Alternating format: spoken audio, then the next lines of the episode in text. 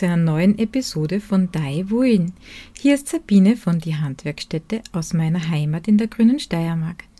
Zuallererst möchte ich diesen Podcast als unbezahlten Werbepodcast deklarieren, da er Informationen zu den Produkten, den Betrieben, den künstlerisch tätigen und den kunsthandwerklich geschickten Menschen und zu den Museen aus der Steiermark enthält.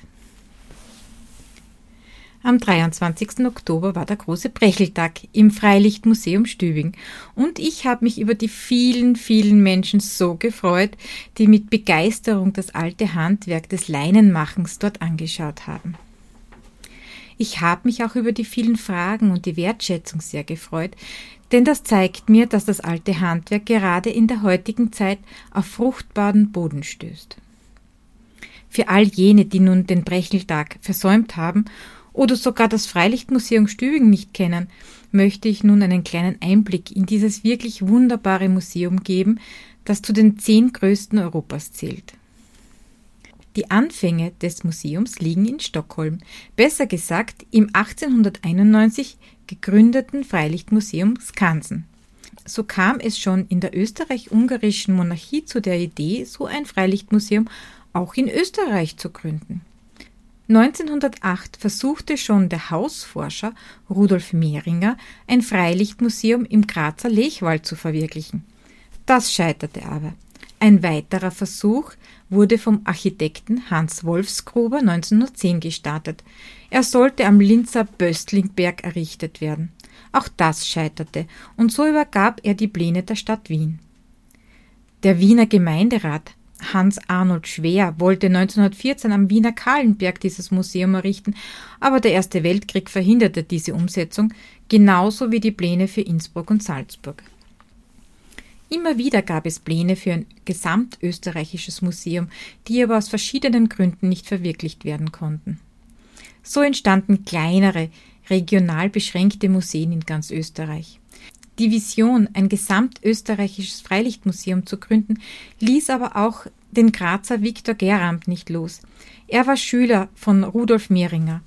Alle seine insgesamt vier Versuche scheiterten.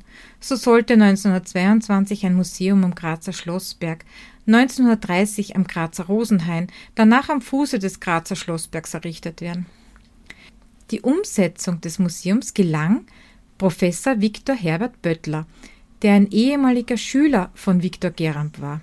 Im Jahre 1962 mit Hilfe der Bundesregierung und aller Bundesländer.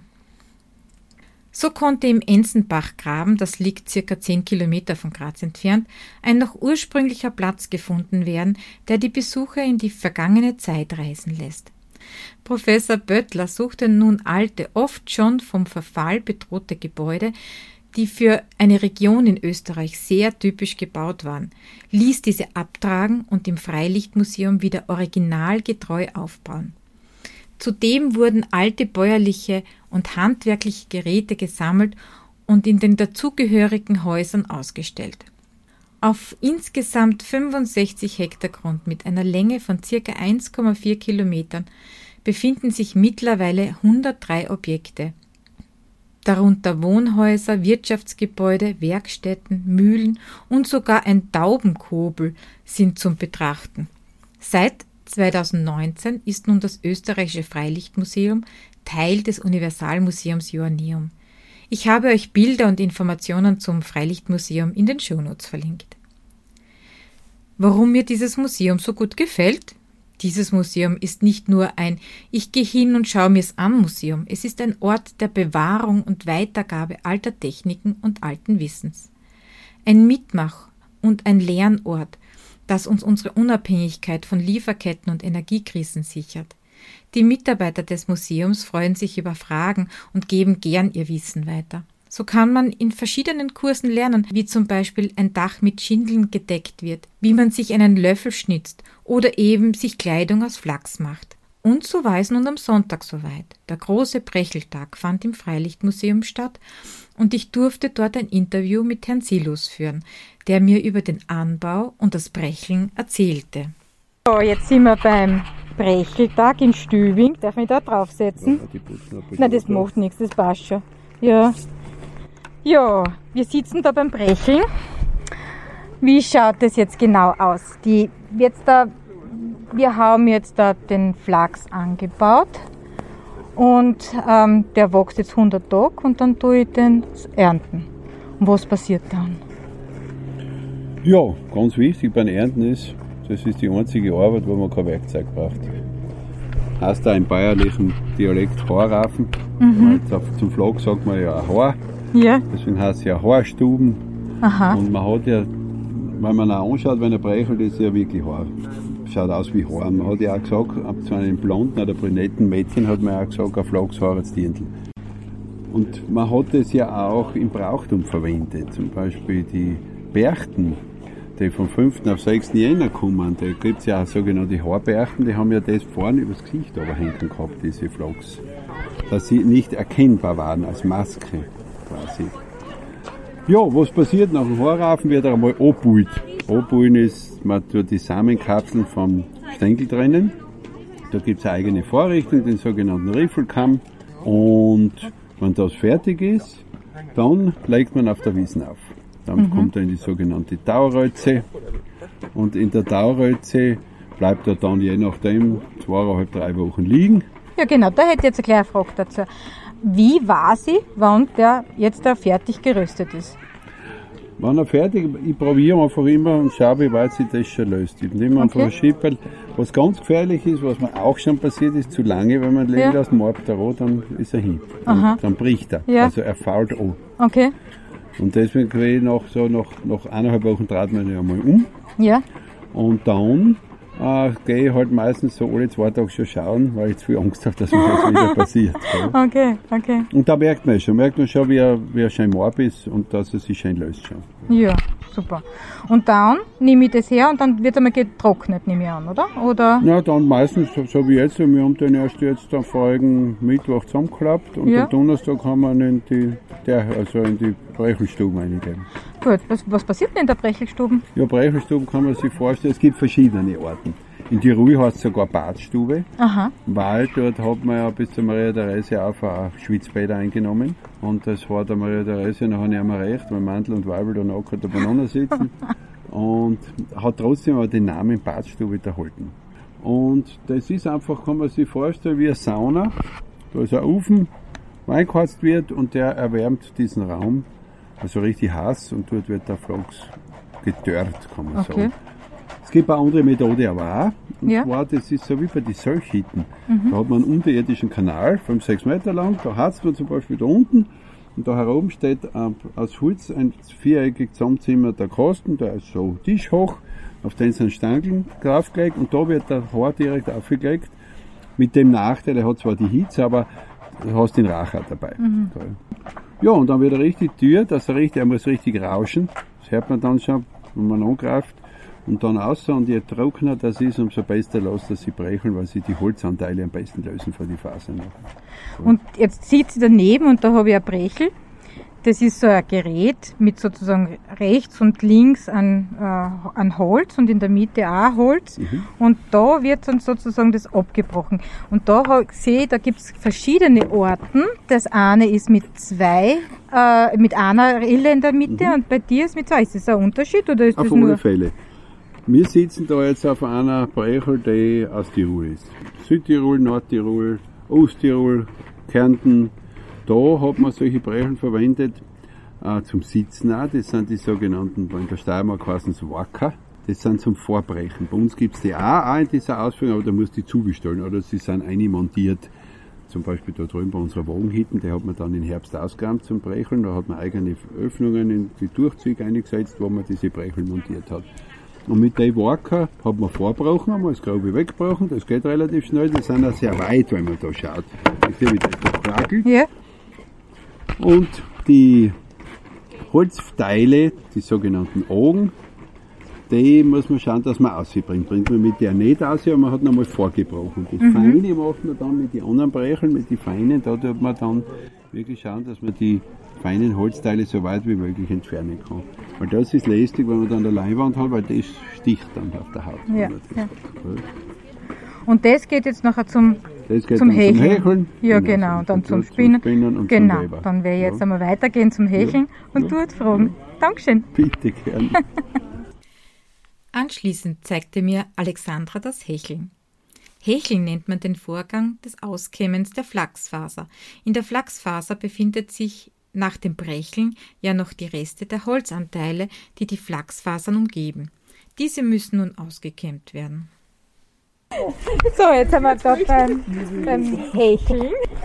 So, was also du kriegst es jetzt da eigentlich, also die, die Fasern vom Brechen um, ja? Ja, und was genau. machst du jetzt zuerst einmal? Also ich kriege die Fasern herüber und da sind eigentlich noch relativ viele verholzte oder holzige Anteile drinnen. Ja? Ich ziehe jetzt das ganze Material eigentlich so wie es ist durch die Hechel durch. Das heißt eigentlich wie beim Haarbürsten. Ja? Ich frisiere das richtig durch. Also die Häkel ist so praktisch wie eine Bürste, die aber auch mit einem Dornen sind. Also das heißt eigentlich wie mit Nägeln, die wahrscheinlich oben nicht ganz spitz sind. Wo ja, die sind ganz, spitz. Ja, okay. also wenn man da anstößt, die haben wir schon ein paar Mal halt, es Ja. sind wirklich spitz, kann man sich Ja. echt wehtun. Also ich glaube auch, dass das gut ist, weil das, wenn du mit der Faser da drüber fährst, das gleich einmal ein bisschen aufsplitzt, sage Ja. ich mal, ja, und dadurch die hölzernen Anteile einfach rauskriegst. Das sind Ja. richtig spitze Eisenspitz. Also wir haben ein Brett und dann haben wir eben einen so einen Kopf mit Nägeln. Und das ist dann die Hechel, ja? Ja, Und da ziehst du den genau durch. Da ziehe ich eigentlich die Faser in der Länge nach durch sozusagen. Und durch das Durchziehen werden eben diese hölzernen Teile, die immer noch drauf sind auf den Fasern, auch nach dem Brecheln, immer wieder ausfrisiert. Ja. Also man sieht am Boden rundum und um liegen wirklich die Holzstickerler, die eigentlich außer sollen, weil du das ja beim Spinnen nicht gut brauchen Ja, kannst. genau. Beim Spinnen brauche ich das gar nicht. Ja. Genau. Und was ent- entsteht dann? Es entstehen dann zwei Teile. Also auch das, was aussortiert wird, das kommt dann. Es entstehen zwei Teile. Der eine Teil ist der, der, wenn er richtig schön durchfrisiert ist, das sind dann diese langen, starken Fasern, die überbleiben, die du zum Spinnen kannst. Und der zweite Teil ist eigentlich der, Ab- der Abfall unter Anführungszeichen, das ist der, das Werch. Das sind jetzt so wirklich so aufgesplitterte Teile, wirklich, wie soll ich sagen, wild durcheinander gemischt. Das kann auch noch versponnen werden, wie ich heute gelernt habe. Also das Ja. habe ich nicht gewusst. Und das ergibt dann das wirklich gröbere Leinen, wo man früher dann auch gesagt hat, dass das kratzt auf der Haut und dass das echt unangenehm zum Tragen Für ist. den Erdäpfel sagt dann. Zum Beispiel für, ja, genau. für, für Ja, genau, als rupfernes Leinen. Oh, heute macht man daraus Dämmstoffe, Isoliermaterial, man kann es zu Papier verarbeiten. Wenn man daheim Viecher hat, kann man es auch als im Stall einstrahlen. Ja. Ich habe gehört, du hast dann äh, irgendjemandem erklärt, wie viel Hektar man braucht, wie viel, viel Leinen. Ja, also für, bei einem Hektar Flachsanbau kriegt man ungefähr 20.000 Kilometer Garn heraus oder 4.000 Quadratmeter Stoff. Boah, 4000 Also Quadratmeter, das ist viel. ja. Aber es ist auch viel Arbeit. Wenn Ja, ich mir denke, wenn ich mir jetzt nachher das alles, die ganze Handarbeit dazu denke, wie, viel, Ja. wie viele Stunden das sein müssen, oder? Drum, es steigt die Wertschätzung jedes Mal, wenn ich das da durch die Hechel durchziehe. Weil es ist einfach ein Wahnsinn, wie viele Schritte da notwendig sind, bis du so ein fertig genau. verwebtes Leinen in der Hand hast. Also es ist echt spannend, ja. Na schön. Ja, der, Ja. was auch noch ist, also ökologisch, biologisch, der Flachs bindet total viel CO2. Also, also ein Hektar Flachs bindet 3,7 bis 4 Tonnen CO2 im Jahr. Also ist schon recht beachtlich. Eigentlich müsste man das jetzt sagen, jeder muss in seinen Garten Flachs, Flachs anbauen. Dann hätte man ja, eigentlich hätte man eine positive Ja. Bilanz Ja, eigentlich. er braucht ja. da nichts, er braucht kein Düngemittel, Ja. kein Pflanzenschutz, keine Bewässerung. Also es ist wirklich super eigentlich in Ja. der heutigen Zeit. Ein guter Vater. Ja, Dankeschön. gerne. Auch ich durfte meine Kunst des Flachsspinnens zeigen, das mit Wasser bzw. Spucke erfolgen muss, damit sich ein stabiler Faden bilden kann. Und Frau Heidi Yoshi webte den Flachsfaden zum Leinen, das danach auf die Bleich gelegt werden musste. Das ist nun der Vorgang, bei dem das Leinen auf der Wiese durch das Sonnenlicht gebleicht wurde und einen schönen hellen Farbton bekam. Richtig weißes Leinen war wirklich wertvoll. Zum Schluss erzählte mir Herr Selos noch über den Flachs im Ötztal und das möchte ich euch nicht vorenthalten. Eine wirklich spannende Sache. Also im Ötztal war das, äh, gibt es einen, einen, einen eigenen Flachs, hast du mir gerade erzählt. Genau, also Ötztal war sehr berühmt für seinen Flachs, der war Ja. sehr hochwertiger Flachs. Ja, Und die haben sich ja wirklich spezialisiert gehabt darauf und, und weithin exportiert. Und in Längenfeld zum Beispiel hat es eine eigene Flachschwingerei gegeben. Und zwar, das war ganz was Einfaches. Das ist über mit Wasserrädern betrieben worden. Natürlich muss man sich vorstellen, im November, wenn du dann neben ein paar Wochen arbeiten musst. Das war schon in einer drin, draußen kalt und feucht und war nicht so angenehm. Aber das ist ein, wie soll man sagen, ein großes Rad, Mhm. Holzrad, nur so, so stark, aber eineinhalb, zwei Meter groß. Und da sind die Schwerter weg aus Holz. Und das dreht sich. Und diese Ja. Schwerter fahren so vorbei. Immer. Dann hast du da ein Gegenholz, wo das Schwert so vorbeifährt. Und da hast du den Flachs reingehalten. Und das war viel leichter. Da hast du das, die Feinarbeit hast du mal beim Schwingen gemacht. Hast- Nachher. Okay. Hast du auch Flachs schwingen. Ja, ja. Und ja, weil die haben wirklich Unmengen produziert und die haben sich das dann schon gewaltig erleichtert durch Ja. das, die Arbeit. Ja, in Es Lamprecht gibt war im das Waldviertel haben wir ja, auch. Genau, Im Waldviertel haben wir Waldviertel, auch. genau. So ein Schwingrad steht sogar drin, im Aha. Waldviertelhof. Weil Waldviertel, Mühlviertel sind also die klassischen ja. Flachsanbaugebiete drin. Ja, Waldviertel. Und die Mühlviertel, da gibt es jetzt das Berthas Flachs, ja, weil äh, die Christiane Säuferlein, Mhm. die hat Ja, ja, die war bei Berthas. uns auch schon da. ja, die, genau, Färben. mit der Färben, Ja. genau. Und die hat aber Berthas Flachs jetzt, da, Mhm. die hat nämlich, ähm, also die hat was äh, Bauerntruhe Mhm. haben wollen und die hat dann den Flachs drinnen gesehen, die Mhm. Zöpfe. Und der Bauer hat es ihr dann gegeben Mhm. und sie hat dann ein Kunstprojekt draus gemacht und hat diesen, diese Zöpfe in alle Welt verschickt.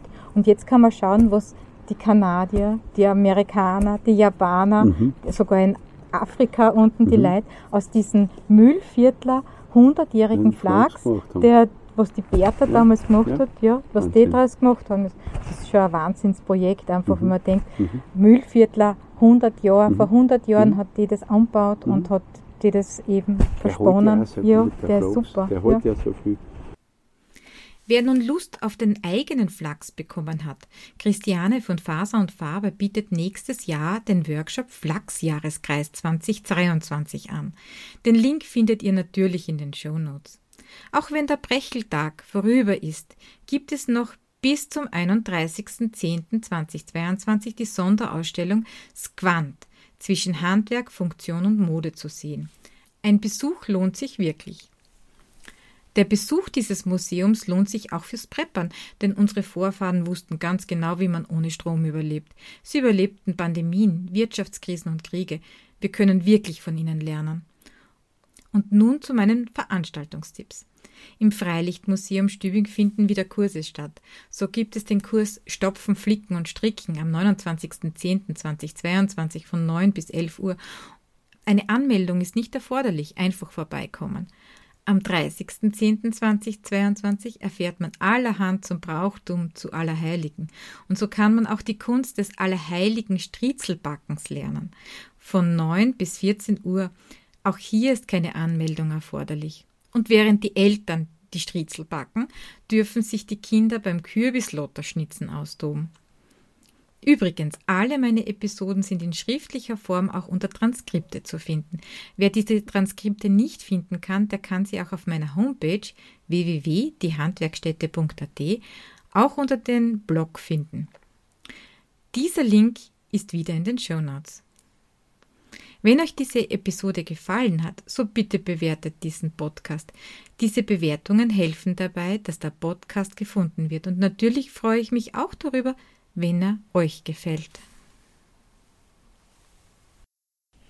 Wie immer, dieser Podcast dient eurer Unterhaltung, stellt keinen Anspruch auf Vollständigkeit und Richtigkeit.